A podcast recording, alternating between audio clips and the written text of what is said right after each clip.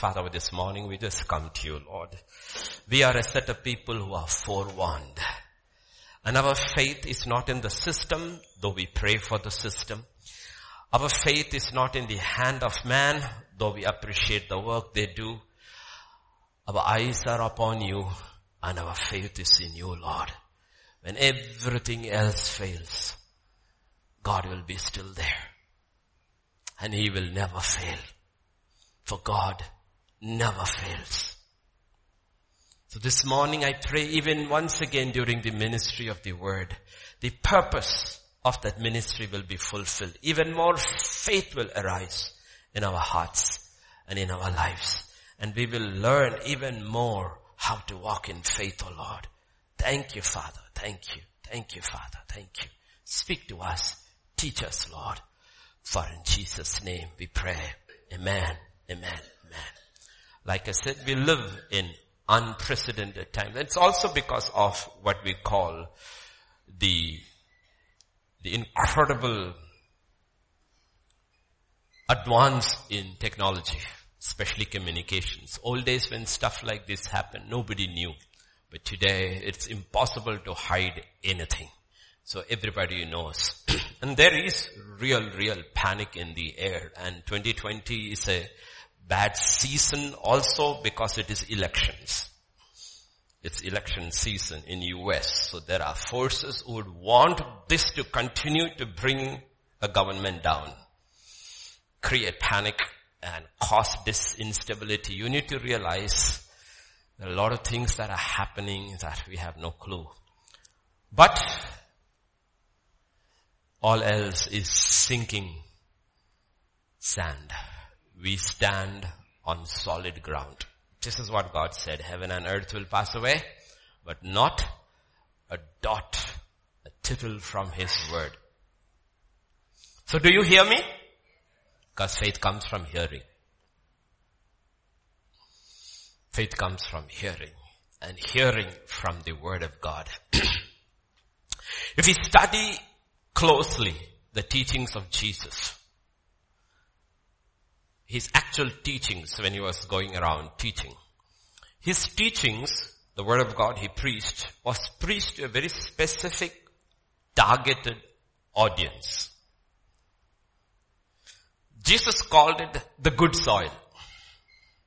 Okay, whether it is 30 fold, 60 fold or 100 fold, he called it the, the good soil. We know that in the parable of the sower. In Mark chapter 4 and verse 14, I'm sorry I didn't give it to you. we know in the parable of the sower, he's talking about the word of God. He's not talking about sowing the seed. He's using a parable to explain something. The sower sows the word. Okay? So we need to understand very, very clearly that when Jesus is using illustrations, he's talking about the word. Even now here, believe as I preach, the Spirit of God will be sowing the word. And we see this particular parable, the parable of the sower, in three of the four gospels. And we see a pattern there. In Matthew 13 and verse 23, he who receives the seed on the good ground is he who hears the word and understands it and who indeed bears fruit and produces. Some a hundredfold, some sixty, some thirty. But if you look at closely in this parable in Matthew, you see two words.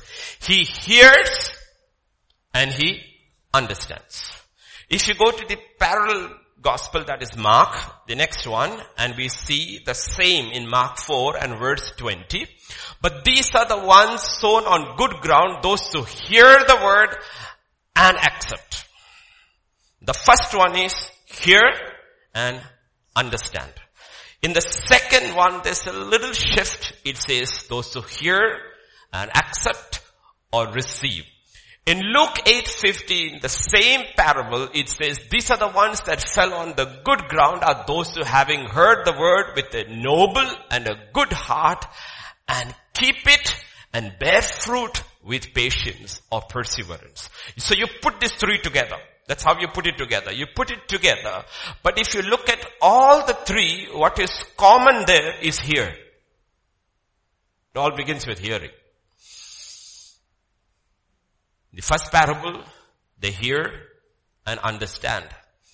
In the second one, you accept it and you receive it. In the third one, the heart is noble. With a good heart, you receive it, you keep it, and you pursue it with perseverance. So the question is, we all hear. We all hear. That's step one. We all hear. God says, all those who have ears, let them hear. Because people may have ears, that doesn't mean they hear. The first thing is hearing. The second thing is, do I understand what I hear? Step two is, do I understand what I hear? Third step is, do I accept, receive what I hear and I understand? And fourth is, do I persevere? Am I patient about working on it over and over and over and over? But like I said, the first thing is the first step is hearing. So you can divide even in a church or in the world people into two groups. Those who hear and those who don't hear. That is why the importance of hearing. And Romans 10, we saw it. I don't know when we saw it, maybe two weeks back. How then shall they call on him in whom they have not believed? And how shall they believe in him of whom they have not heard? And how shall they hear without a preacher? How shall they preach unless they are sent? As is written, how beautiful are the feet of those who preach the gospel of peace, who bring glad tidings a glad tidings of good things. So you will see if you divide the gospel proclamation into different parts, the greatest investment in terms of money and manpower and time is given for the first one so that people hear the gospel. Now you're not, you're not hearing the gospel. You have heard the gospel, you are saved, now you are being taught the word of God. But the maximum investment in the world is always in the first step that people need to hear at least once. Nobody should die without hearing about the kingdom of God and what Jesus has done. So the first part is where the maximum amount of time, energy and resources have always gone in for 2000 years. That is step one. What is that? People need to hear. People need to hear. And that's what he tells his disciples, commissions them, go to the ends of the earth that people may hear. You need to realize if that is the first step, that also is the step where you will face the greatest opposition. The first step. Laws. Over 2000 years, different nation, different dispensations, all aimed at one thing, stop the preaching of the gospel, the printing of the Bible, all kind of things. to stop step one. Because once it is inside, it is difficult to take it out. So always you will see mob attacks, violence, church, everything is aimed at step one. And step two, what the enemy does is that if you read the book of Revelation, you will see he floods the streets and modern day internet with false preaching. So even if you hear, you don't hear the right thing. You hear the good news which is false news. Like if you go uh, all around Hyderabad, you will see this HDFC ERGO's advertisement. Good news for Hyderabad. I said, oh, which preacher is coming? And say HDFC Life. All over the city. Good news for Hyderabad. I thought some preacher was coming to the city. Good news means gospel. Okay. But internet is full of false preachers. You need to be so, have this discernment of God to waver. It's a minefield. Why does he? And it's been there from the beginning. One Elijah will stand on Mount Carmel surrounded by false preachers. He kills all of them. A little later, one man is standing over there surrounded by false preachers. One voice. Constantly. Why? So that we do not hear. Create as much confusion because everything begins with hearing. That is the first step. And that is a step everybody really, really, really, really struggles in hearing struggles. Okay. You've been trained, you don't struggle. No. Then comes step two. If you are one of those blessed to be the one who heard. Matthew 13 and verse 19. When anyone hears the word of the kingdom and does not understand it. Heard, understand it, immediately the devil comes and takes it away. Honestly, they have no clue what they heard. No memory of anything they heard. It's just gone. Because they did not understand it. It's neither Latin, Greek, it is Sanskrit. No clue what they heard. If you do not understand, you heard, but if you don't understand it, it's just gone. It's a foreign language. It makes no sense at all.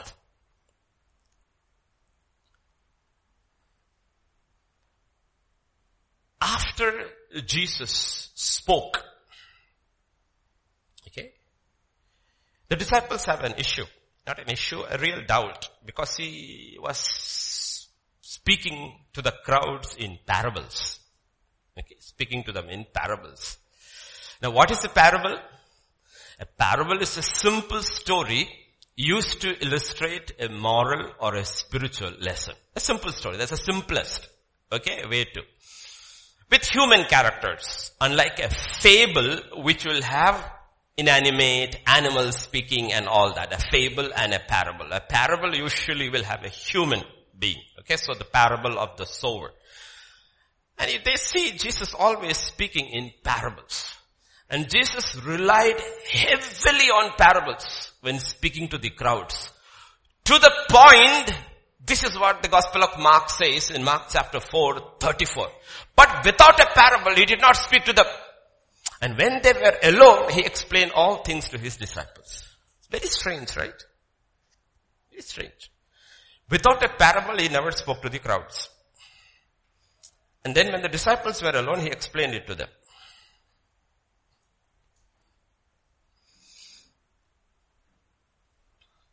So even there, there is a division, the crowd and the disciples. The crowd gets the parables, the disciples gets the explanation.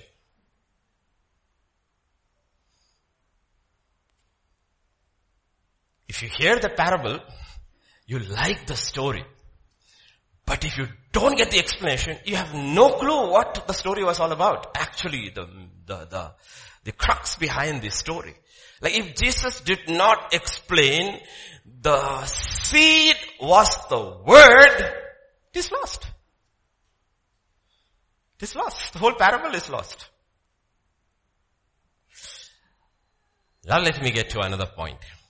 The whole Bible is actually a parable. And full of parables. Real incidents and real people. But they are actually parables. Earthly stories with heavenly truths. It's like Shakespeare's plays. You will have a play and within the play you will have a play. Play within the play it is called. Okay. To bring out a truth. A play within the play. And the Bible is actually full of it. The question is, does the Spirit of Jesus explain to us privately when we are alone with Him the truth behind the stories, the parables in the Bible? That's how you know whether you're a part of the crowd or am I truly a disciple? Because He spoke the same thing both to the crowd and to the disciples, but only the disciples got the meaning. The crowds didn't get the meaning. Like if you start the Bible, it starts with this emphatic statement in Genesis chapter 1, verses 1 and 2. In the beginning, God created heavens and the earth. And the earth was without form and void and darkness was on the face of the deep and the Spirit of God was hovering over the face of the waters. That's how the Bible begins. Forgetting all the standard explanation of time, space and all that which is legit. In the beginning God created the heavens and the earth. The invisible and the visible. And the visible had no form. That means the invisible had form. The visible was void, implying the invisible was full. Darkness was upon the deep. So as you open the Bible, in the second verse of the Bible, you encounter darkness. And what is darkness? Darkness is what you do not see or what you do not understand is darkness. Now remember the prophecy of Zechariah when his mouth was loosened when John is born. In his prophecy, he says in Luke chapter 1 and verse 79, to give light to those who sit in darkness and the shadow of death, to guide our feet into the way of peace. Sit in darkness in the shadow of death. People who sit in darkness without understanding the gospel are walking in the shadow of death. The Bible opens like that. Darkness. Do we understand what darkness means when we hear and do not understand? Where are we sitting? We're sitting in the shadow of death. Yet who is hovering over there? The Spirit of God is hovering. Meaning if you know Him, you are safe. Even though I walk through the valley of shadow of death, I will fear no evil. Even though I walk through the valley of the shadow of death. The valley is the deepest part of the earth's surface. Like if you, like let me, I mean, personal example. If you drive from the border town of Bhutan called Phuentsholing up to the capital Thimphu, you go up and up and up and up. Then you reach the top. Then you come down to the valley of Thimphu. But when you reach the top, you will see all the mountains and the top are bright and lit. But down you look in the valley, it is dark, pitch dark at 12 in the afternoon. Dark. Because the light doesn't reach there. So even when I walk through the valley the shadow of death, when you're walking in the darkest point of your life too, I will not fear. Why? Because your word is a light unto my feet and a lamp unto my path. The Holy Spirit brings light. So the third verse of the Bible will say, let there be light. So you see when you start from Genesis chapter 1 onward, it's a parable. Though it's a real story, real incident of God creating. And you go through that from there, you go through the Bible, you will see in every chapter there is a truth that is hidden. So the book itself divides us into crowds and disciples. Literally. In Matthew chapter 5 verse 1 and 2, the greatest sermon on the mount, on seeing the multitudes, that is the crowds, he went upon a mountain and when he was seated his disciples came to him and he opened his mouth and taught them saying, he didn't talk to them in parables. Plain speaking. Blessed are the poor in the spirit we sang today. He did not speak to them because the crowds are down. The disciples came up. He spoke to them plainly, explaining to them what is blessing in the new covenant. You look at a, another incident, similar setting, but not in a mountain by the seaside in Mark, uh, yeah, Matthew 13. On the same day, Jesus went out of the house and sat by the sea and great multitudes were gathered together to him so that he got into a boat, sat and the whole multitude stood on the shore. And verse 3, and he spoke many things to them in parables.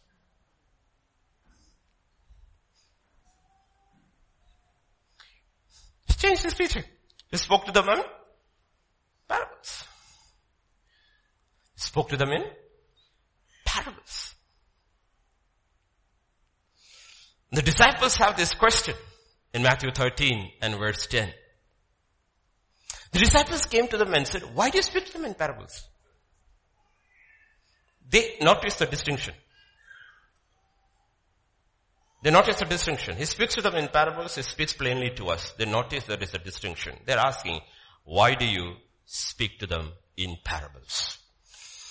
Look at Jesus' answer in 11 and 12. He answered and said to them, because it has been given to you to know the mysteries of the kingdom of heaven, but to them it has not been given. Tell something. He says, the kingdom of God is a mystery, but it is not hidden. It is open to whom? To the disciples. It is not open to the crowds. Though both sets seems to be following him, their following is different. It's not the same. Then he makes an incredible statement in verse 13 and 14. Therefore I speak to them in parables because seeing they do not see and hearing they do not hear nor do they understand. And in them the prophecy of Isaiah is fulfilled which says, hearing you will hear and shall not understand and seeing will and not perceive. Scary statement he makes. Talks about a prophecy and he says the prophecy is being fulfilled even as he's preaching. Then he goes about and differentiates the eyes and the ears of the disciples and the crowds in verses 15 and 16. For the hearts of these people have grown dull. The ears are hard of hearing. The eyes they have closed, lest they should see with their eyes and hear with their ears. Lest they should understand with their hearts and turn so that I should heal them.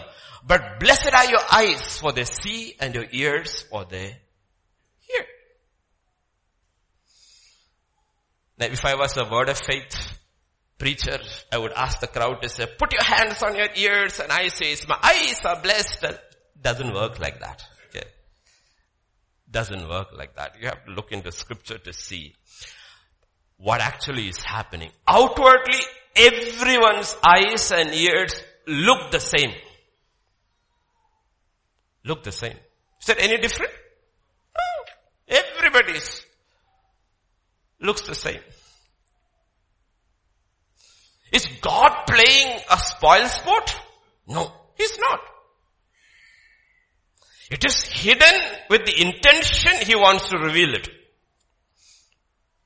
Look at scripture, Luke chapter 8, verse 16 onwards. No one when he has lit a lamp covers with a vessel or puts it under a bed, but sits on a lampstand, those who enter may see the light. For nothing is secret that will not be revealed, nor anything hidden that will not be known and come to light. Therefore take heed how you hear, for whoever has to him more will be given, and whoever does not have even what he seems to have will be taken from him. So he says, look, I'm not hiding it. I actually want to reveal it to you. But if you want a revelation, be careful how you hear it. Step one is the most important part. Be very careful, Jesus says, about how you hear it. And Solomon in the book of Proverbs will put it across incredibly in Proverbs 25 and verse 2. It is the glory of God to conceal a matter, but the glory of kings is to search out a matter. Meaning if you search out in the revelation, you are a king in God's sight. You don't need a crown on your head. You are a king because you have the glory of king because you have found the revelation of something that was hidden by God.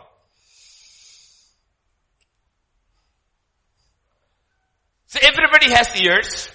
Everybody has eyes. The crowd and the disciple. So where is the issue?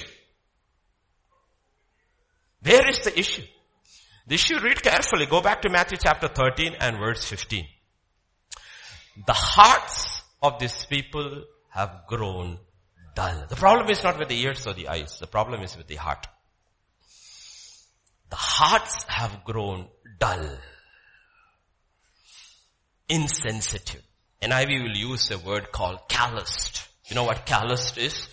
Like, no, all of us, Mallus will know that where we grow up over there, we grow up drawing water every morning with that rope coir and after some time this side will become hard, callous. There's not much feeling there. And if you know anybody who is gone for karate training, you just look over here because this is how they are made to do push-ups. So you will see it's black and hard and calloused. So their hearts have grown calloused. Hard. Hard. Hard. See, that's why the first part of the message before the message began was about news. When these things happened, we should become more and more sensitive and not more and more nonchalant. have to be very, very careful how we filter news in. What is it doing it to us? The things that are happening in our own lives, our own homes, our own personal lives, is it making us calloused or making us more sensitive? Because we know from scripture, the most sensitive man can become the most calloused man. If you don't guard your heart. A man when he cut the edge of Saul's robe and he was so shaken saying, I touched the Lord's anointed, sends the death certificate in Uriah's hands without that poor man knowing and when he hears he's dead, he says, so what? People die in battle. The most sensitive man on earth, a man after God's own heart, becomes the most calloused hearted man. Same man in a course of few years. Of course. So everybody is susceptible to this. Everybody is susceptible to it. That is why God says be careful about how we hear the word. Be careful about how we hear the word. The hearts have become dull. The ears are hard of hearing, the eyes have closed lest they should see the eyes and hear with their ears, but that's not again the issue. The issue is lest they should understand with their See, we think we understand with our minds, not God's word. We understand with our heart. You go to college and school, you understand with your mind. God's word is understood with your heart. Unless you give your heart fully over to God, you will not understand His word. You will not. You would like to correct it and says, I can understand with my, mm, with my mind. I can have a PhD in literature, but I cannot understand the word of God. I had professors in my university who could give you an incredible lecture on the book of Psalms, and the book of Job. They had no clue what they were talking about. They, though the lecture was fantastic because they did not know Christ. And they had not given their heart to Him. But you could sit there spellbound because they were so good. It was from the mind. It's not from the heart. No. Lest they should understand with their hearts and turn. I should heal them. Faith comes from hearing and hearing from the word of God. But do you know that? We believe with our heart. You believe with your heart. Not with your mind. With your heart. That's why God's word talks about constantly about guarding our heart. In Proverbs 4.23, keep your heart with all diligence, for out of the, out of it springs the issues of life. We understand with our heart, not so much with our mind, though the mind is involved, but it is with the heart. Now listen carefully, okay? But that's what Jesus said. Listen carefully. Friends, Romans, lend me your ears. I have not come to praise Caesar, but to glorify Jesus. The evil that men do lives after them, but the good is oft interred with their bones. So let it be with Caesar. I could give you the whole thing. But the Bible excites me more than Shakespeare.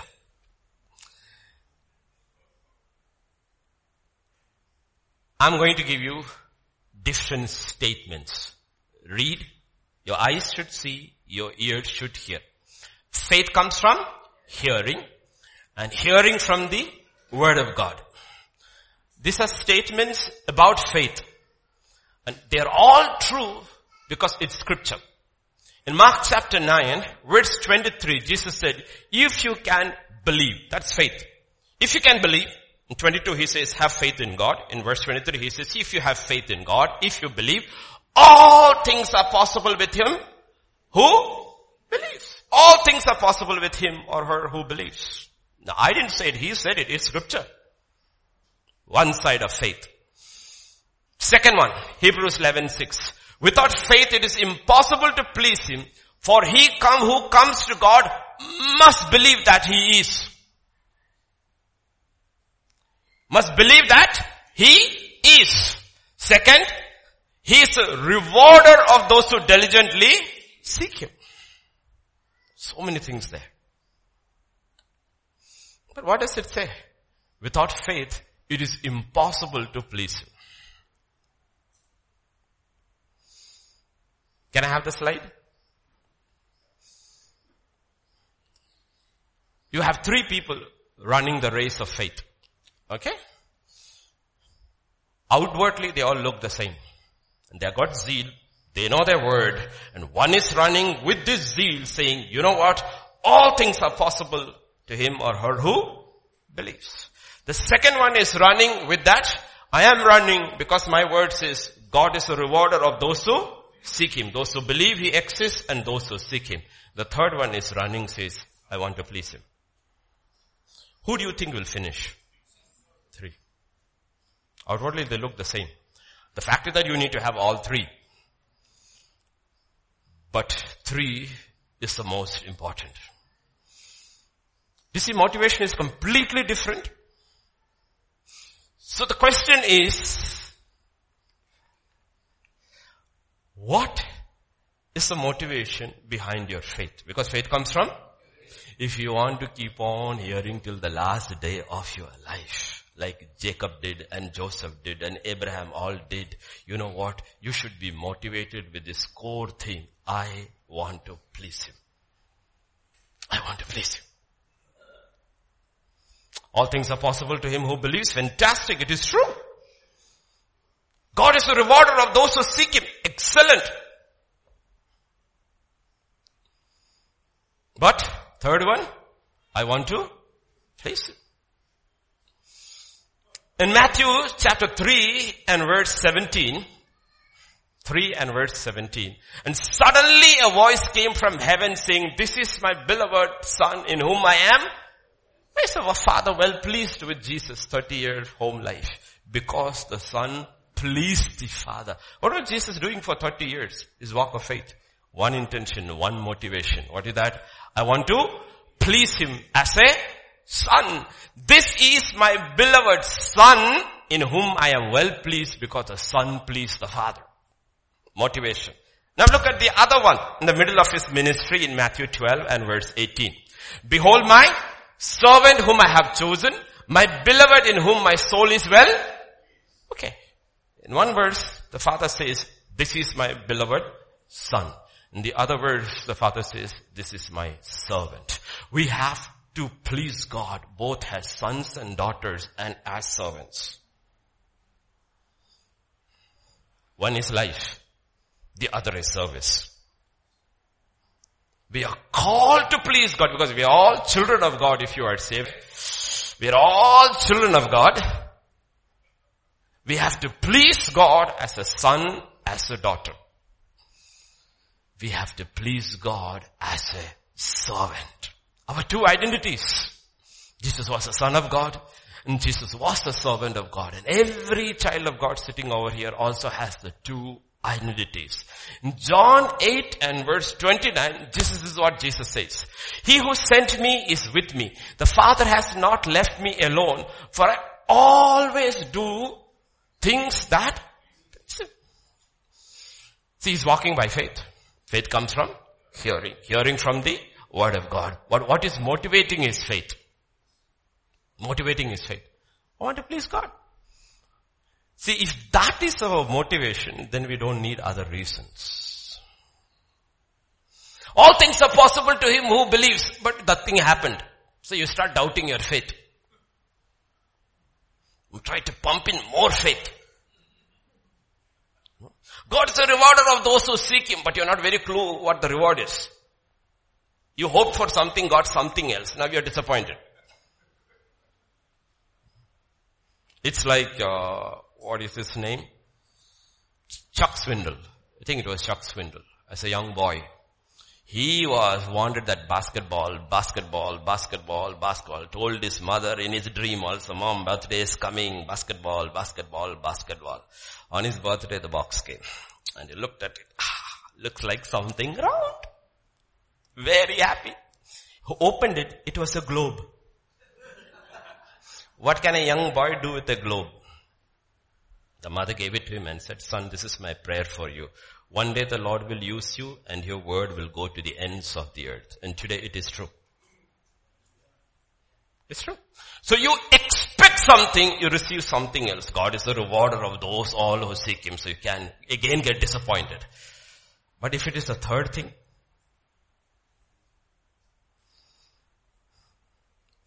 if it is the third thing, you want to please Him. You need things, see, motivation is very important. You look in the Bible of all those who finished, finished well. They were motivated by this one thing. They wanted to please God. Wanted to please God. Even our children. We'll come to that later. You want to fight this good fight of faith ultimately. How long will you fight? Romans 8, 8. So then those who are in the flesh cannot please God. So that's a good reason to fight the flesh. I want to please. I will not walk my, by my flesh, my feelings, my emotions. To be a little nasty, I say there's only one thing worse than loose motions is emotions.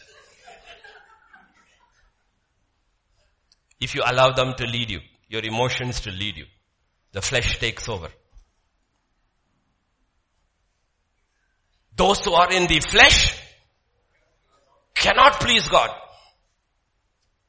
Cannot please God. Those who are in the flesh cannot. It's a very good reason to fight the flesh because you want to please God.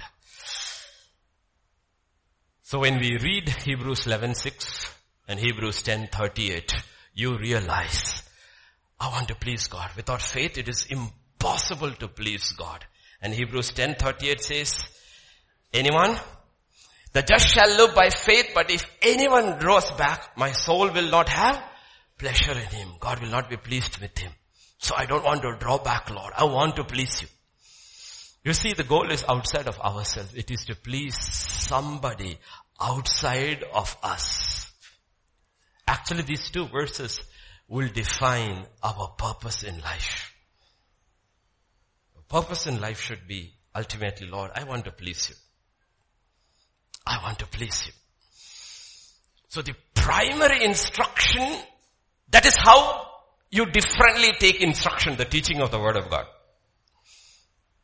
How we take, everybody doesn't receive it. That's why God, this is God who hear, all those who have ears, let them hear, eyes see, but he says they understand with their heart.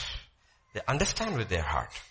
To understand with their heart, the question is, where is your heart? Jesus said, wherever your treasure is, that is on Facebook, that's where your heart is. So the instruction, primary instruction for those who are saved in the church is to how to please God. So the question we ask is, is that the attitude of my heart? If it is, you and I will hear and understand differently. There are three categories in life, okay? And all three are important, but the most important one is we have to please God. Two, we have to please self. And three, we have to please others. It's there.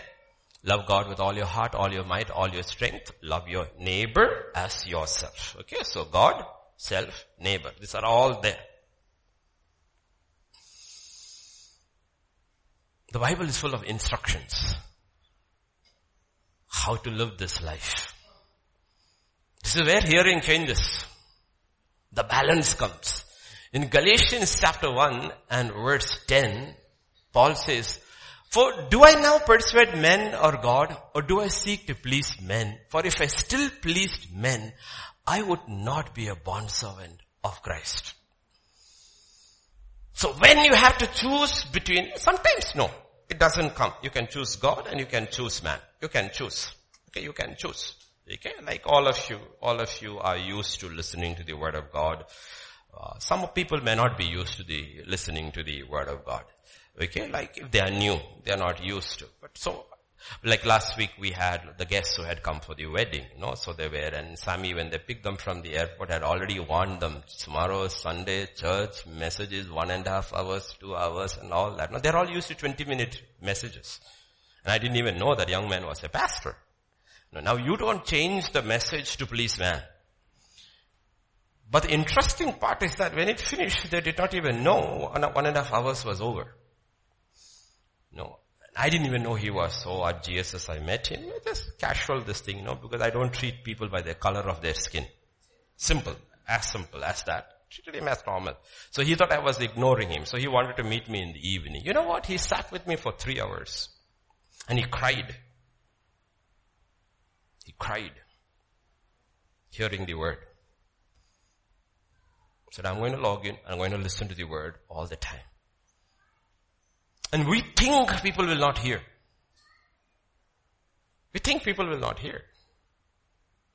The thing is that we cannot please men.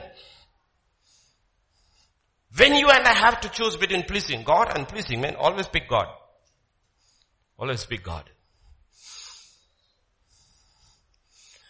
And when we have this motivation to please others, be very, very clear. Very, very clear. First Corinthians chapter 10.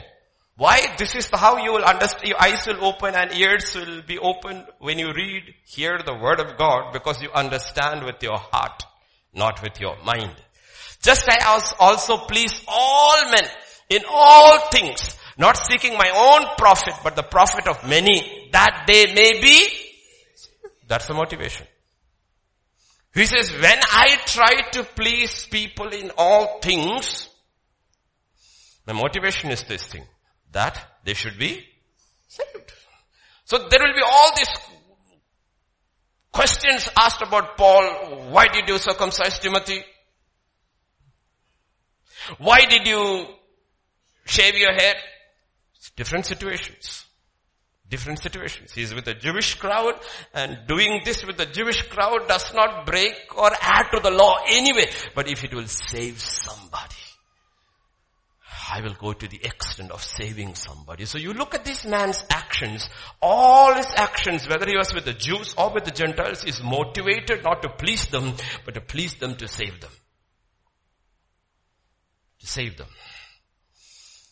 And that's what God is looking at. Because when you are pleasing somebody to save them, you are actually trying to please God and not yourself.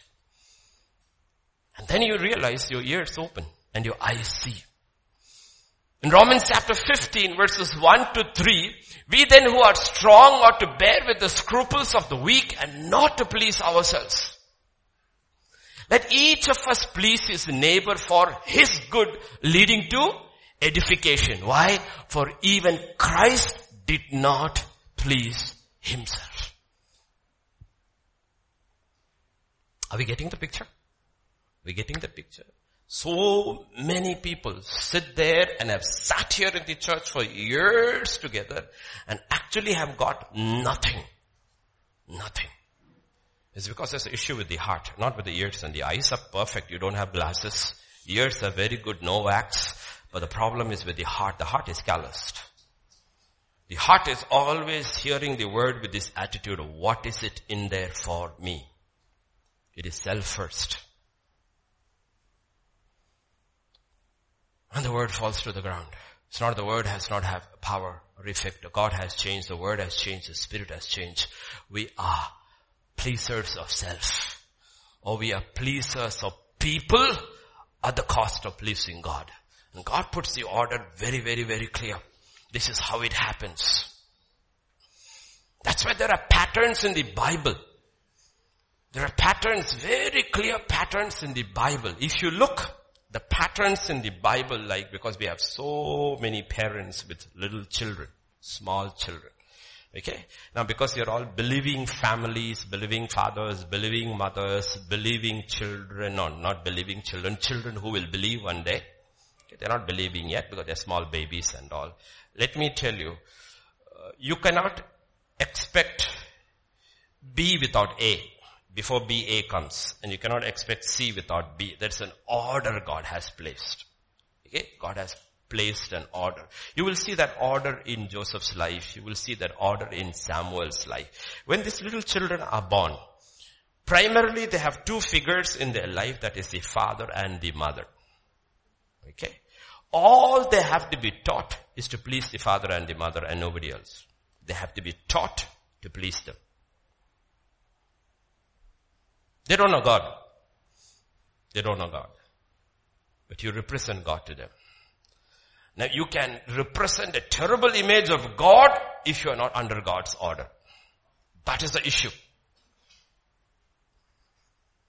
And it always begins with the man. It doesn't begin with the woman. It begins with the man. Remember, if you think you are the head, then the onus is upon you. And scripture is very clear to the father, to the husband. The head of man is Christ. The head of Christ is God. So as Christ's head was God, all you tried to do was please his head. And because his head is a righteous, holy head, all the ways in he's trying to please his head is holy and righteous. And his ears are always open and he always hears. So here is a man, let us say a man, married man. Here is a man, his head is Christ. That man should always try to understand and find out constantly how to please Christ because Christ is his head. That's the order. Nowhere in the Bible the scripture says the head of woman is God. Nowhere. Doesn't say. It says the head of woman is man.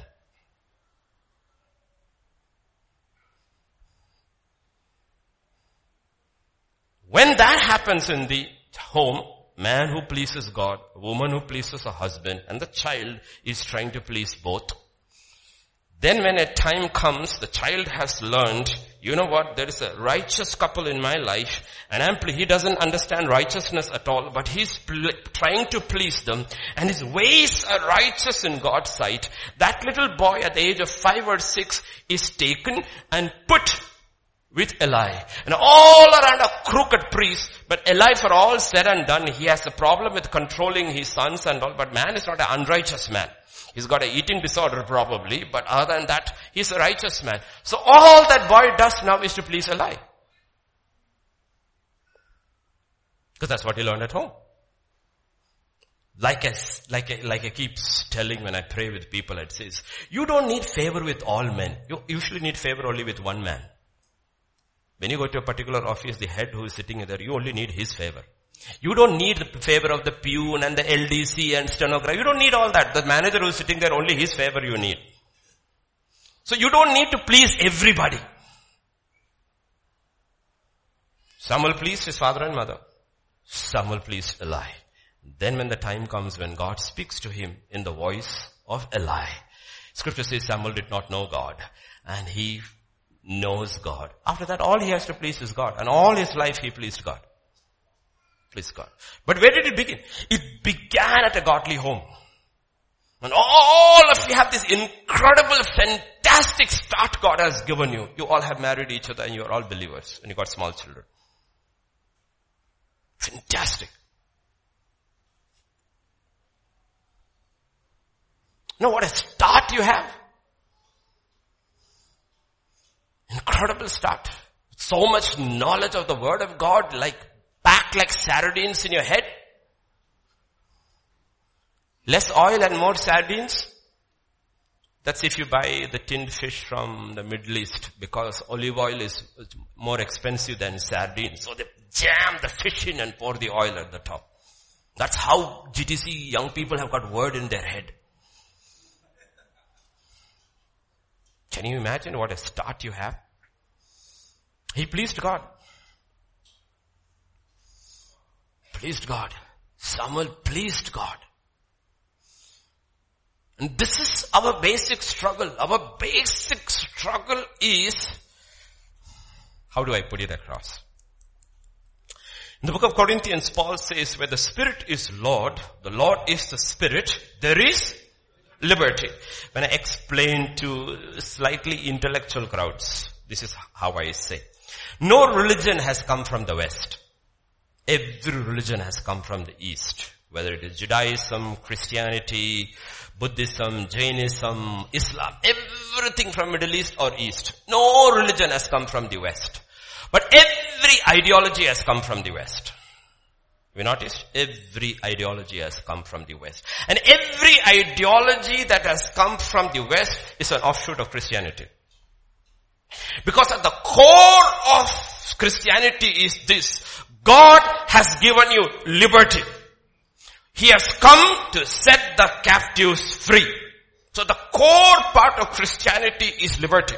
So all this human rights watch and all this thing is from the West. And Eastern religions don't like them. Everything connected with liberty. But when you take liberty without God, the form changes.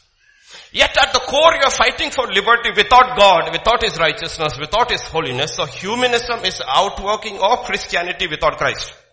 Where man is at the center. Feminism is a fight for liberty of the woman without Christ in the center. Socialism and communism is also a fight for liberty of the poor and the masses without Christ in the center. Because if Christ is in the center, you will die for the poor, not kill them if they don't agree with your ideology. I got a D in my dissertation when I wrote the difference between capitalism and communism. One is Christ without the cross, the other is the cross without Christ. And my communist supervisor was so mad at me. I wrote a thesis why communism fell in Soviet Russia. Okay? So at the end of it, you look at it, every one of these movements, even homosexual theories, transgender movements, is all based on liberty without God. That's why, oh, and the problem is everybody has swallowed a little of this pill and your head is a masala. Without the liberty which the Holy Spirit brings. In the liberty which the Holy Spirit brings, says it comes by coming under. Jesus was the most free man who ever walked on earth. No roof above his head, no money in his pocket, no man walked free like that because he was absolutely under God and all he wanted to do was please his father. Free. But the Spirit is Lord, there is liberty. There is liberty.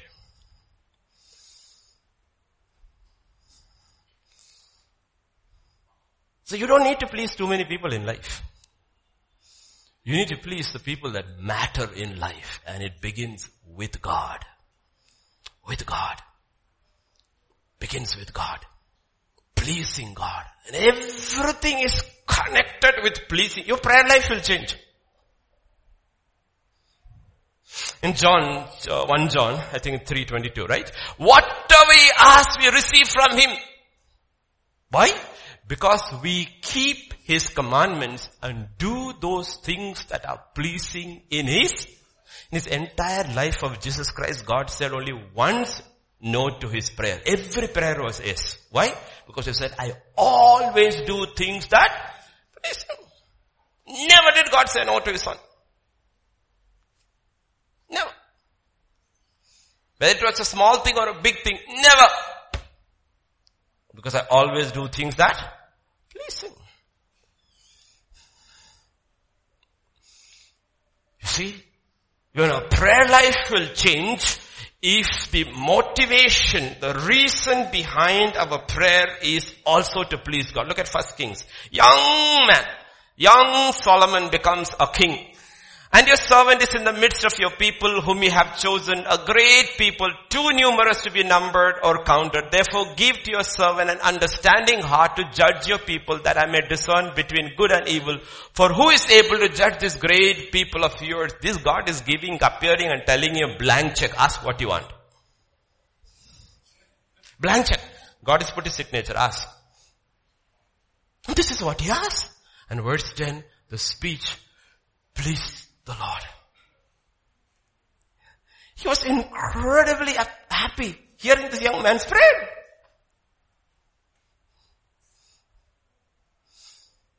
Please the Lord. Do you understand how when the core part of our life becomes pleasing God, our eyes change, how we look at things, our ears change, how we hear things because our heart has changed, how we understand things. Because with the heart, a man believes. And we never thought with the heart, a man understand. Let me give you that. You have heard it maybe once or twice. All the mission grounds, people have heard it a thousand times. Two men walking down the streets of a huge city. Let's say New York City. This man was a city man and his friend from the mountains. They are both visiting him. They're walking down the streets. Let us say New York or any city. Massive crowd, traffic, all kinds of noise, everything. They're walking, walking in that crowd. Suddenly that mountain man stops. And he says, I hear the sound of a cricket, grasshopper. Not cricket, Pranit, not cricket, the other cricket. Okay, cricket. His friend said, cricket? Don't you hear all the noise? There can't be any cricket over here, no grasshopper over here. He said, no. He looked, there was a window of a shop, a flower pot over there. He looked behind one of the leaves and he said, I told you there is a cricket over here. So he asked him, in the midst of all this noise, How did he hear the sound of the cricket? He said, I come from the mountain. The mountain it is quiet and our ears are tuned to hearing the smallest of sounds. And he says, but I will tell you, he said, all these people can hear. Only problem is, he said, people hear with their heart and not with their ears. And what he did was he put his hand and took a bunch of coins and he just dropped it on the ground. As soon as he dropped, all the crowd stopped and looked. You know why? Because everybody is going with their heart. How to make money? How to make money? Give me, give me, give me. My name is Jimmy. Give me, give me. Do you know that we actually hear and understand with our heart? If your heart is full of troubles, you cannot even hear if God uses a megaphone. What he's wanting to try to tell you. That's what he says.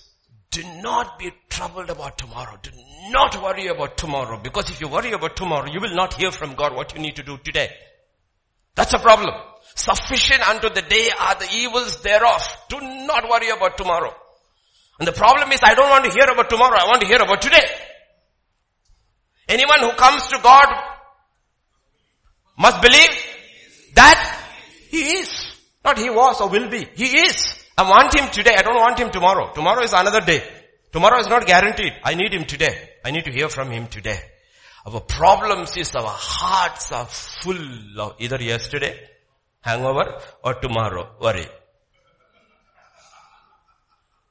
In between we forget we are supposed to live today. And grace is promised for today. By faith we have access to this grace in which we stand now. Now. Now. This is our problem. Our major issue is this. It's because we don't understand that you understand the word with your heart. And God says, like no, I mean last wedding we didn't say, but many weddings I will tell, no? Give your hand to your spouse, your heart only to God. Only to God. If you love God with all your heart, then there is no space left unless you have two hearts. Your hand to your spouse, your husband or your wife, walk together, but your heart belongs to God. Because He directs the course of your heart. Bible doesn't say the mind of the king is in the hand of our God. What does he say? Heart of the, it's not the mind. The heart of the king. Right? Haman is making everything ready. Gallows are ready. Gallows is drooling tomorrow. When we will be hanging over there. That night the king couldn't sleep. Why? Couldn't. Couldn't sleep. He says, I'm not sleeping. Get me something to read. And he's reading what portion? How Mordecai had saved the king's life. He said, oh my gosh, this man saved my life. What was given to him? Nothing. Call, who is there? Haman is there. Come. There is this man whom the king wants to really this man is thinking, who can it be other than me? Patting himself in the back. No.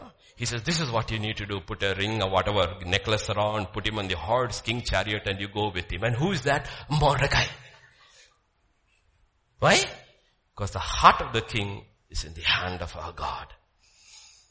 Okay. Always remember how God looks and you need to realize, where is my heart?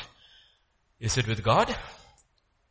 In Romans 12 verse 1 and 2 scripture says, I beseech you therefore brethren by the mercies of God, present your bodies as a living sacrifice, holy, acceptable to God, which is your reasonable service. Just offer it to God. Surrender it to God.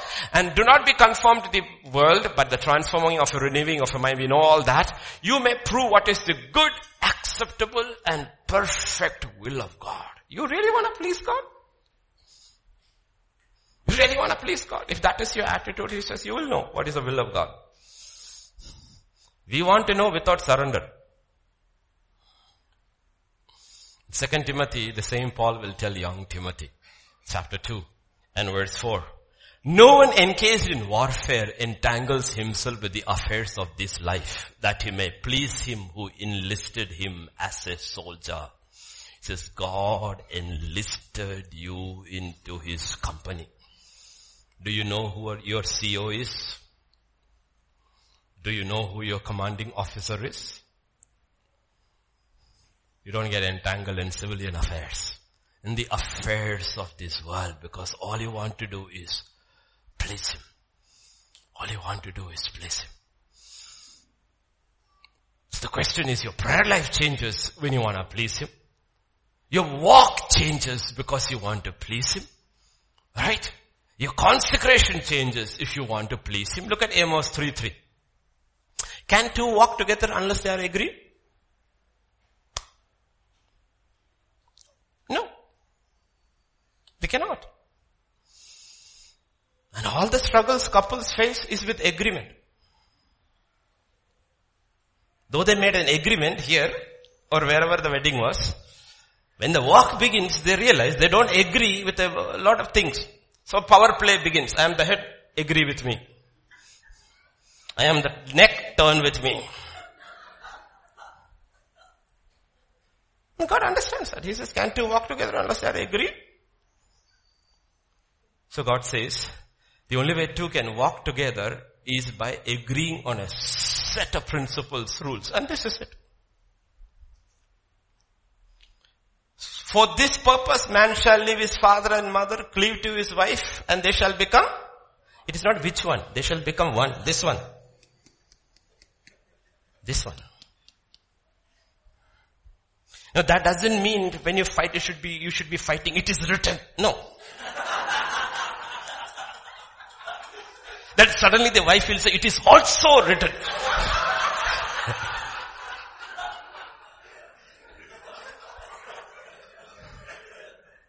No. Can two walk together unless they are agreed? In Genesis 5:24. And Enoch walked with God and he was not, for God took him. Enoch walked with God. Put it all together, it's incredible, right? He walked with God, he walked with God, he walked with God, walked with God, and they have two have become one. And then God said, come. Now if I leave you here, you will be absolutely lonely. You'll have nobody to walk with. You have become one with me. We have become one. And God took him. Do you know what Hebrews 11:5 says? By faith, Enoch was taken away so that he did not see death and was not found because God had taken him. For before he was taken, he had this testimony. What's his testimony? He pleased God. He pleased God. Hear this, what is our testimony? This was Jesus' testimony. This is my beloved son in whom I am well pleased. This is my servant in whom I am well pleased. He had this testimony. 300 years walk. What a testimony. That was his testimony. That he pleased God. Then to the verse, all my dear brethren who came late to service. Hebrews 13 verse 15. You could not offer it because therefore let him, by him, let us continually offer the sacrifice. See, there is this thing called sacrifice of praise and the problem is we are willing to praise without sacrifice. How do I wake up my three-year-old child in the morning? Sacrifice. Who sacrifices? Not the child, you. What mean you go to bed early on Saturday instead of watching TV? Don't blame the child. Preparation for Sunday begins on Saturday. The child has to know. See, when the child sees you are excited about the next day to go to the house of God and worship, the child will also one day say, I was glad, very glad. When they said to me, let us go to the Otherwise when the child grows up, the child will say, I was sad, very sad. When they said to me, who taught me? Daddy taught me, mommy taught me. See, there is sacrifice in praise. If there is no sacrifice, there is no praise. It is cheap praise. Like you hear cheap grace.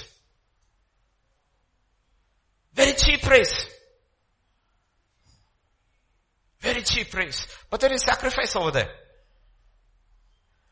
But you can only offer that sacrifice if you want to please God. In Psalm 69 verse 30 and 31, this is what's true. I will praise the name of God with a song and I will magnify him with thanksgiving. This also shall please the Lord better than an ox or a bull. Which has horns and hooves. Let's put it in today's context. Say you didn't, you weren't there for worship at all. That's your practice. But you put 20,000 in the offering bag. Let's make it relevant to our times. God says, I'm not pleased with your offering. Pastor is. God is not. the pastor doesn't know who put it. God says, I'm not pleased with your ox or your bull. Why? Because there was no sacrifice in your praise. This is our issue. And you have to, you have to, at the center, the core of your being, it has to be this, Lord, I want to please you. Like keep telling, can you play to the audience of one? I really want to watch that match in Italy where they played without the audience. Simply to see how did they play. Because the players get pumped up when there's a crowd.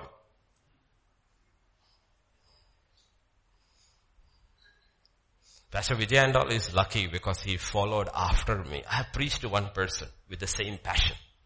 Sunday after Sunday before the church started filling up. Not here in other places. One person. Audience of one. Sat with them and spoke to them and prayed with them and cried with them because that one person came to church because he was HIV positive. That was the only reason he came and got saved. Gave to his wife also. Does the word change? You think Jesus preached differently to the crowds, differently to Nicodemus and differently to the Samaritan woman? No. He was pleasing his father. Young people get it right. You want to please your God. You're not trying to please anybody else. It pleases God. Everything that we do. John chapter 15 and verse 8. By this my Father is glorified. Let us put there pleased. Glorified is pleased. That you bear much fruit. Much fruit. The fruit has two things. One is your character being constantly changed in the image of God. That is why it is called the fruit of the Holy Spirit. Not the fruits of the Holy Spirit. You're more loving, more kind, more patient, more peaceful. All that is happening in your life. More and more and more. And the Father is pleased. Very pleased. Acha sabash, he says. He's pleased. The other thing has got to do with your work. Other thing has got to do with how you work. Whether you are a student or a worker, an employee, housewife, it doesn't matter. Everybody works. Otherwise don't eat. Because that's scripture.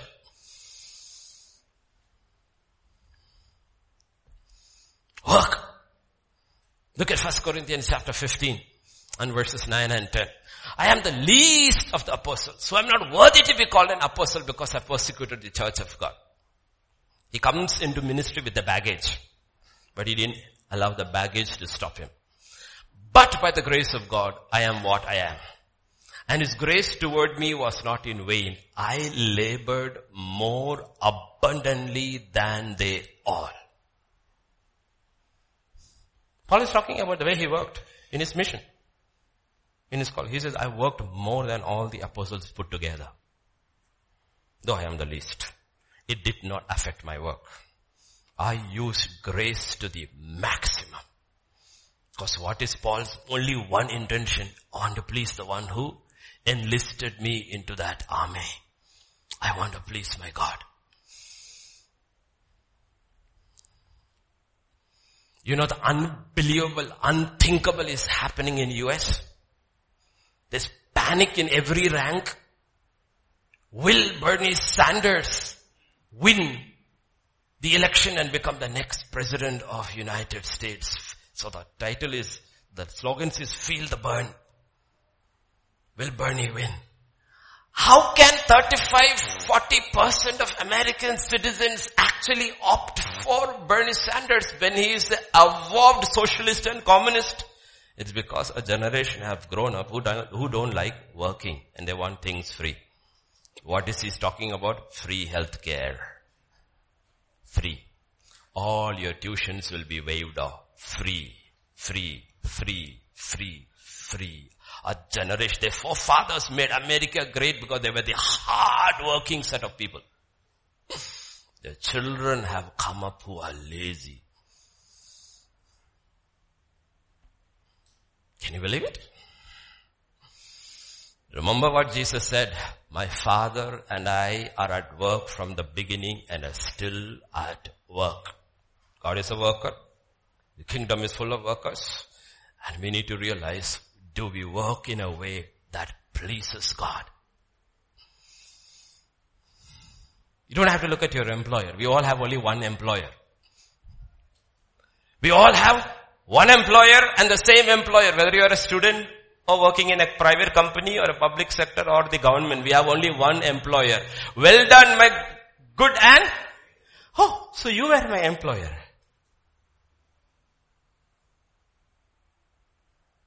Do you know that? All of us have only one employer. Whether I'm in the ministry full time, Pastor Vijay and me, in full ministry full time, Brother Cyril or Pastor Danu and all, we are full time ministry and you think your employer is different.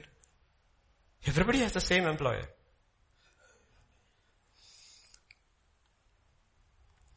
I'll show you certain nuggets from the Bible.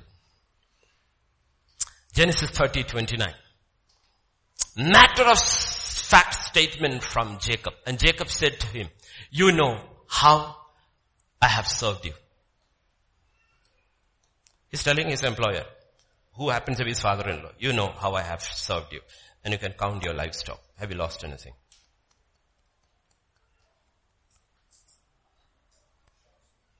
You know how I have served you.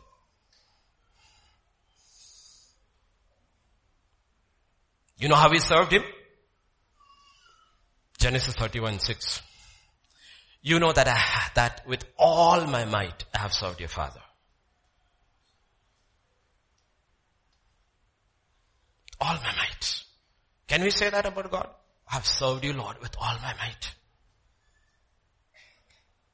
Whatever I am called to do. Look at verse 40 and 41. There I was. How did he serve? In the day the drought consumed me and the frost by night and my sleep departed from my eyes. Thus I have been in your house 20 years. I served you 14 years for your two daughters. What was my salary? Nothing. What did I get? Your two daughters. How many years did I serve? 14 years. How did I serve? In the day the drought consumed me. In the night the frost consumed me. And my sleep departed from my eyes. And six years for your flocks, and you have changed my wages. Ten. Though you were an unscrupulous employer, it did not change the way I worked. It did not change the way I worked. Because sometimes when an employer changes, our way we work, we changes. Jacob said, I know, you changed my wages. Uh, 14 years I worked for nothing just to get your two daughters. And then the six years you changed my wages 10 times. And every adjustment was so that I should lose. But I gained because of my God. But I did not change the way I worked. And Laban could not deny it. This is important to us because the way we work, who are we trying to please? Who are we trying to please? All the students sitting over here and ask prayer for exams. Do you have that passion for your studies? Do you have that passion for your studies? Pastor Vijay and I were not believers when we studied. But he can quote his engineering subjects and I can quote my Shakespeare because we were passionate about our studies. Passionate. Same passion we still give to the word, actually more. Because if we are preachers, we should still have this passionate about our studies. The employer hasn't changed. That's why the Bible says, whatever you do, do it with all your might unto the Lord and He is pleased. It is John Piper who said, one of the greatest users of Twitter and Facebook, I should use WhatsApp and everything else, will be to prove on the last day, that is a day of judgment, that our prayerlessness was not because of the lack of time. That's what I said. First thing I looked, first thing when I started the message, first thing my phone will tell you that your screen time was very less this week and I say hallelujah.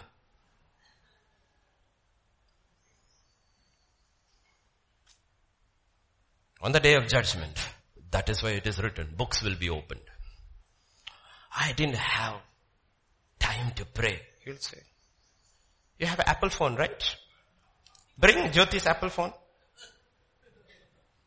No, sorry Jyoti, okay. She's a good girl. Okay. Huh. 2019, time spent on phone, 350 hours. You didn't have time?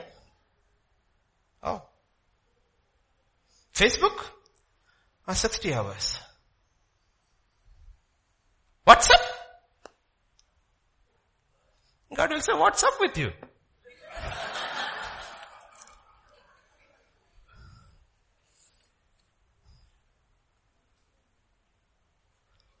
we don't realize who our employer is, who we are trying to please. And you start that way in your life as a child. I said, you got an incredible start. Young parents sitting over there with your children. They're set for life. Set for life. I want to please God. Jacob will say in 30 and verse 29. There I, so Jacob said, you know how I have served you and how your livestock has been with me. Did you lose anything?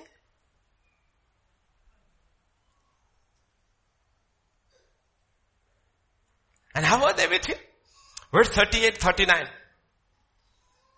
These 20 years I have been with you. Your ewes and your female goats have not miscarried their young. And I have not eaten the rams of your flock. They didn't miscarry.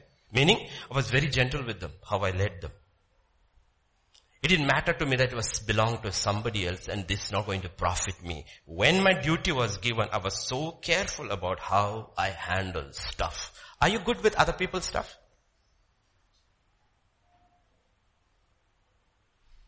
Simple question. Are you good with other people's stuff?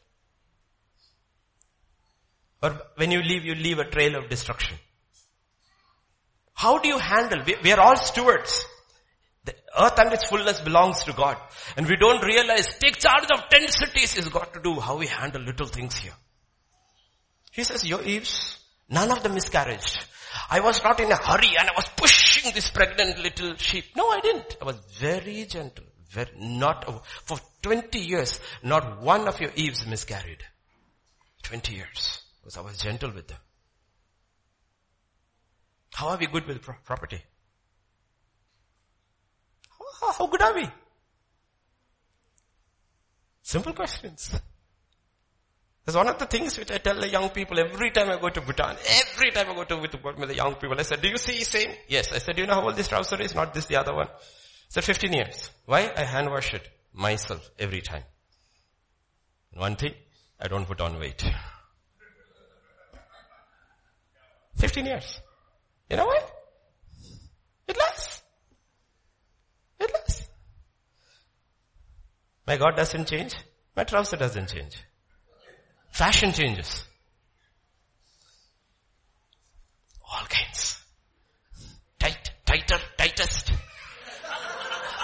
I'm talking about men. I'm not talking about women. Men. It's an abomination when men walk around with these tights because you do not recognize the fashion is behind, behind that is the homosexual lobby who's trying to make transgenders out of you. And I will not wear it. Because behind everything that's happening in the marketplace, there is an agenda. There's an ideology. Something which my father taught, told me. He said, son, stick to that. That will be always the norm. This straight. Stick to that. You think anything is untouched by ideology? No, everything. That's what he's saying. That which was torn by beasts, I did not bring it to you. I bore the loss. Do you replace? Do you replace? I'm asking you people. Because very few of us own our own houses. We all live in rented houses and when we move out, how do we move out? How do you move? Do you replace?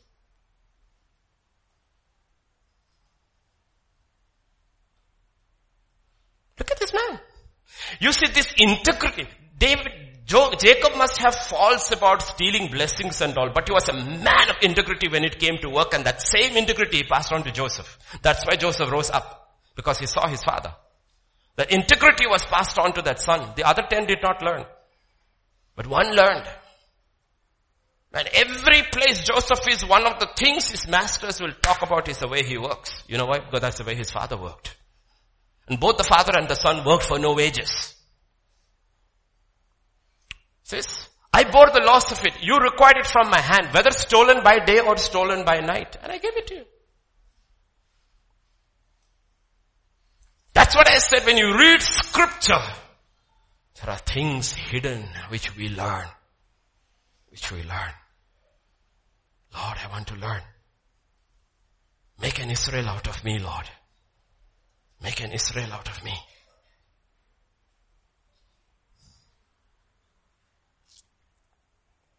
That is stewardship. Genesis 30, 30. For what you had before I came was little and it has increased to a great amount. He says, do, do you remember when I came to your house? Laban, do you remember?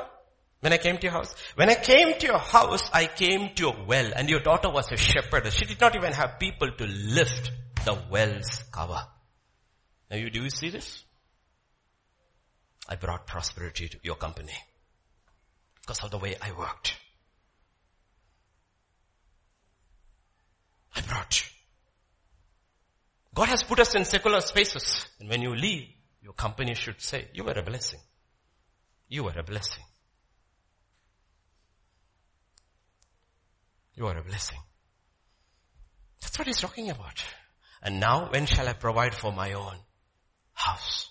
That's what Potiphar, I don't know, two months, three months, four months, six months, he said realize, put him in charge of everything. This man, God is with him. Why? He was working unto God. Joseph. See, we can learn from all these greats. Like I said, this is called work ethics. Our work, our worship, our walk, all should please God. Because at the center of it is that I want to please God. That's how Hebrews 11 begins. By faith, Abel, his worship pleased God. Enoch walked with God. His walk pleased God. And third comes Noah. His work pleased God. Our worship, our walk, our work. Change the entire focus of your life starting today. It's a good day because March 1st Sunday, third month. Jesus finished all his work in three days. This is the beginning of the third month, first Sunday. And say, Lord, change my heart. I want an understanding heart and I want to please you. I'm not looking at who is watching me. I'm not looking what is it in for me. I'm not looking who my employer is. I'm not looking at any of those things. I am looking at who you are. It's one thing to say God is good. If He's good all the time, can't we serve Him all the time? Because He is good. God is good all the time. This was the testimony of Jesus Christ when he walked on earth in John 8 and verse 29. My father, 29, not 26, 29. My father is always with me. He has never left me. Why? Because I always do those things that please him. Isn't that what he says? Who sent me is with me. Father has not left me alone for I always do those things that because the son did everything to please the Father. Do you know what the Father did? Look at Colossians chapter 1 verse 26 I think. 19. For it pleased the Father that is in him his fullness should dwell. You put that together. Put that together. What an incredible statement. The son is doing everything only to please God. And the father said, because you are pleasing me everything, I want my fullness to dwell in him. And you know what John will say? He was filled without measure. The Holy Spirit could fully indwell in him. You see how the Trinity worked? The Son is trying to please the Father. The Father is pleased with the Son and the Spirit fills him. All got to do with pleasing. Do you know why we reached here? Because it all begins with hearing and understanding. And no one actually, when it comes to the kingdom of God and the word of God, nobody actually understands with their mind. You understand with your heart. Because God can close your mind. He can close your eyes. On the road to Emmaus, He closed their eyes that they could not perceive Him. Though He was with them and He talked to them and He talked scripture to them, they could not recognize Him because He closed their eyes. After the resurrection, scripture says, He opened their understanding so that they could understand scripture. So please don't ever think you or an I with the power of our intelligence and our wisdom, our eyes and ears will ever understand God. No, it's with our heart. It's with our heart. It's with our heart. And God looks for somebody whose heart is stayed on Him. So this morning as we come to the table, the communion table, first thing we surrender is our heart. As we go to the table, we surrender his heart because he gave us his heart. Jesus was his heart.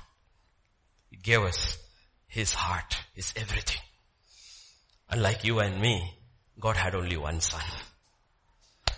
He had only one son. Okati. One son.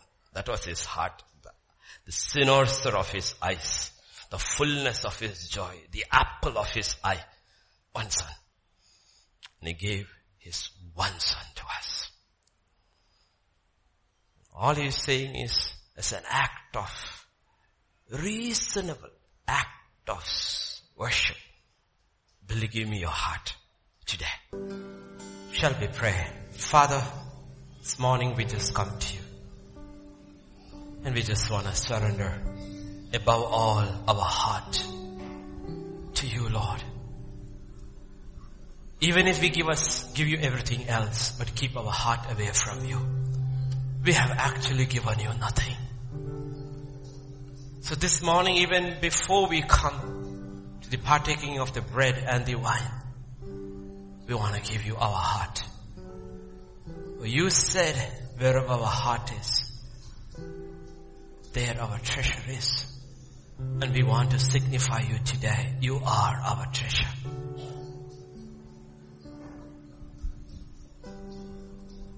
Touch your people today, Lord. Us, every one of us. Cleanse our heart. Sanctify our heart. And receive our heart. That we may love you with all our heart. As we partake, Father, the emblems, the body and the blood of your Son, I pray it will bring healing and wholeness in each one's life. Thank you, Father. For in Jesus' name we pray. Amen. Amen. Amen. I want to encourage you that if you truly, truly surrender your heart to Jesus and you want to please Him, you will read and you will hear the word of God with different eyes. There's a famous fable of Aesop, father and the son was going with the donkey to the market and three were walking. And some people on the road said, why is this donkey walking? Where one of you sit on it? So they put the boy on the donkey. Little further, another group of people said, Aren't you ashamed boy? Your father is walking. So the boy got down and the father got in. A little later, somebody else said, Aren't you ashamed old man? The boy is walking and you are sitting on the donkey. So, the father took the boy. Both of them are sitting on the donkey. A little farther, another group of women said, aren't you ashamed, you two people, that the poor donkey is carrying you? So the father and the son got down and they did not know what to do. So they finally, they took a pole, tied the donkey, and they started going to the market, now carrying the donkey. and when it came to the bridge, the donkey managed to kick, fall across the bridge, and he died. And the old wise man was following him said, this is what happens to people who try to please everybody.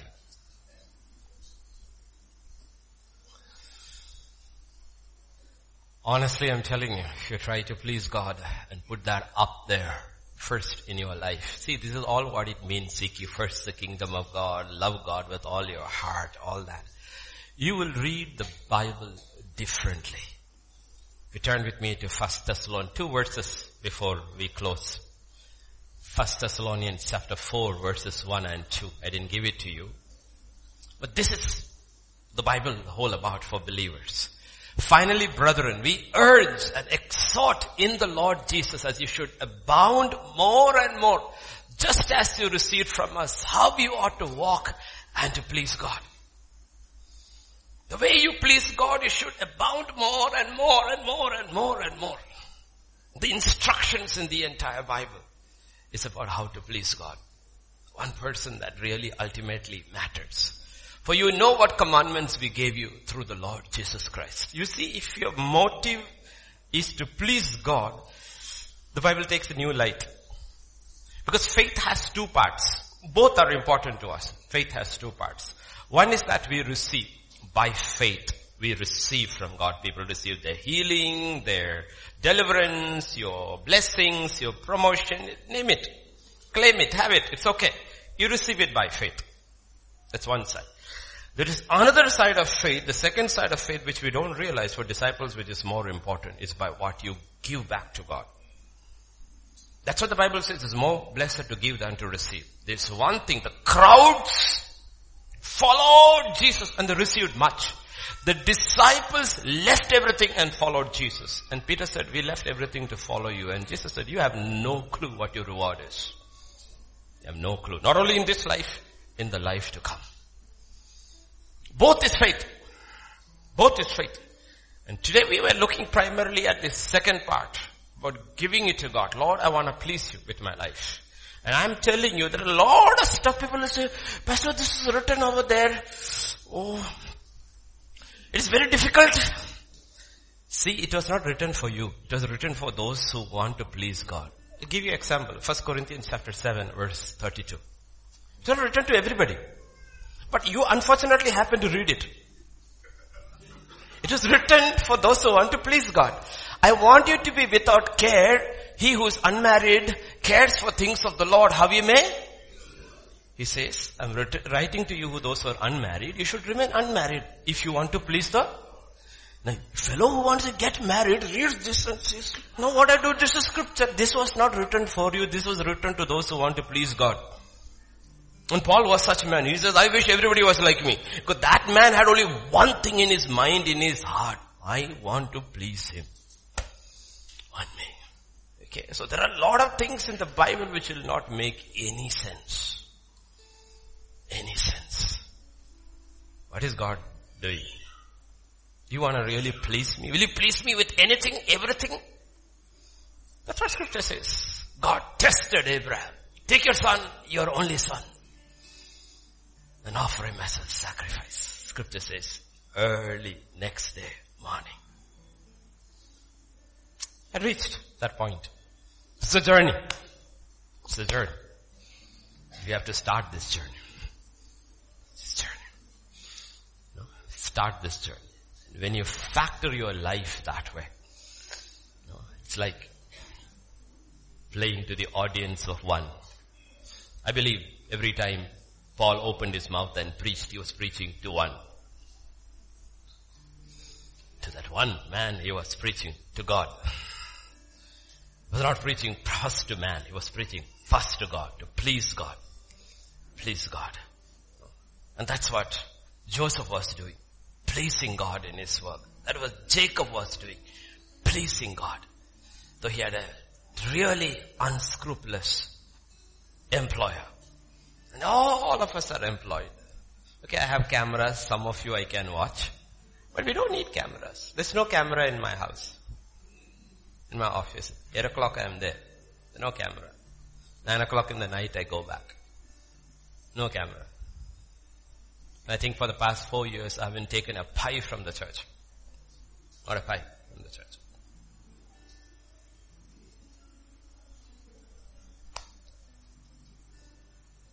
And I enjoy my ministry today than more than any time in my life. It's as simple as that. It's as simple as that. You know, you, you can serve an earthly employer and be frustrated. You cannot serve this heavenly employer and be miserable in your work. I am sure Joseph was singing in Potiphar's house. That's how they knew he was Hebrew. He sang in Hebrew. El Shaddai, El Shaddai, I don't know what he sang. He sang and nobody could believe this is a rich man's son, a slave. He sang in prison.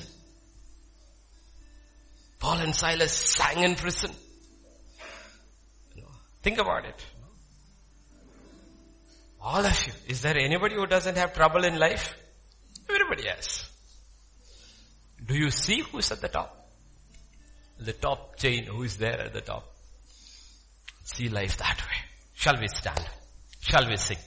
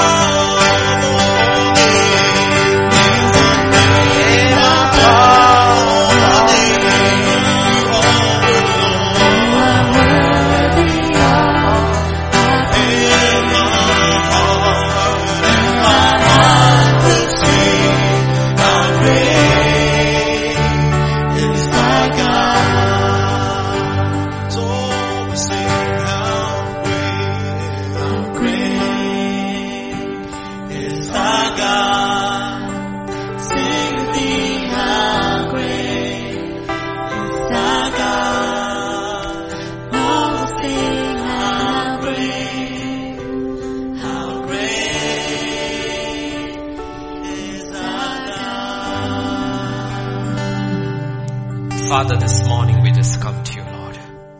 It's first day, first Sunday of the third month. I pray today many lives will take a different direction, Lord. A different direction to please you.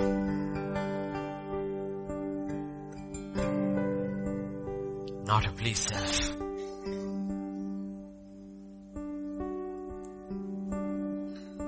Let our life be about you, Lord. I pray, Lord, all we can do is surrender. But grace comes from you. The power to obey comes from you. In us, we do not have it. All we can do is bend our knee. The hand that lifts up is yours.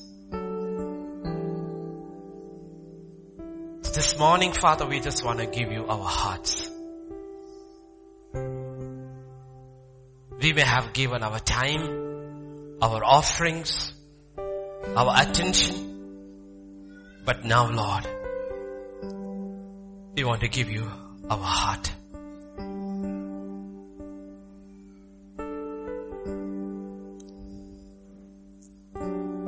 We want to please you, Lord, with our lives. When we hear the word, when we read the word, give us an understanding heart. I pray none of us here standing or those who listen online, hearts will become dull of hearing. Hearts will become calloused. Keep our hearts always sensitive to you, Lord. To the voice of your Holy Spirit. To the nudgings of your spirit. And be sensitive when we hear your word. Because your word then it becomes life. Commit the church into thy hands. As we start another month, 31 days, go with us. Go before us. Each one. We need you, Lord. We need you. We are weak, but you are strong. We need your strength. A church, we need your strength. This country needs you. It's blinded in anger and hatred, blinded. This country needs you like never before. Before that venom spreads, we need a divine intervention. A divine intervention, Lord. The world needs you to know there is only one who can heal the body, the soul and the spirit. Only Jesus. Every virus will bend its knee before that name. No one, no one in any part of the world should die without hearing and knowing you, Lord. There's an urgency in the air today, Lord.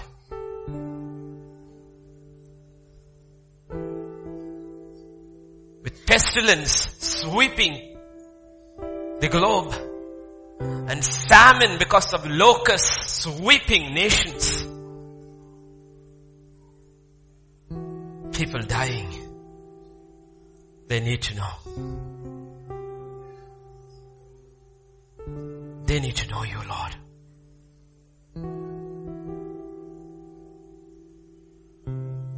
I pray, Father. How can they hear unless someone preaches? And how can someone preach unless they are sent? You said the harvest is white, but the laborers are few. And I pray every man, woman and child standing in this house will be a laborer in the workplace of the kingdom. That their life itself will be a testimony of the salvation of the Lord. And they will not be ashamed of Jesus. Open doors for everyone, Lord, that they may witness Christ and show us each day how we may please you in little things and in the big things. Lord, we want to please you. We want to walk by faith. We want to live by faith. Let our hearing never go. Thank you, Father. by faith, we lift up holy hands. We bless your holy name. We bless your holy name. We open our lips and we proclaim, thine is the kingdom, the power and the glory forever and ever. Thank you. Thank you, Lord. For in Jesus name we pray. Amen. The grace of our Lord Jesus Christ, the love of the Father and the fellowship of the Holy Spirit rest and abide with each one of us. Amen. Amen.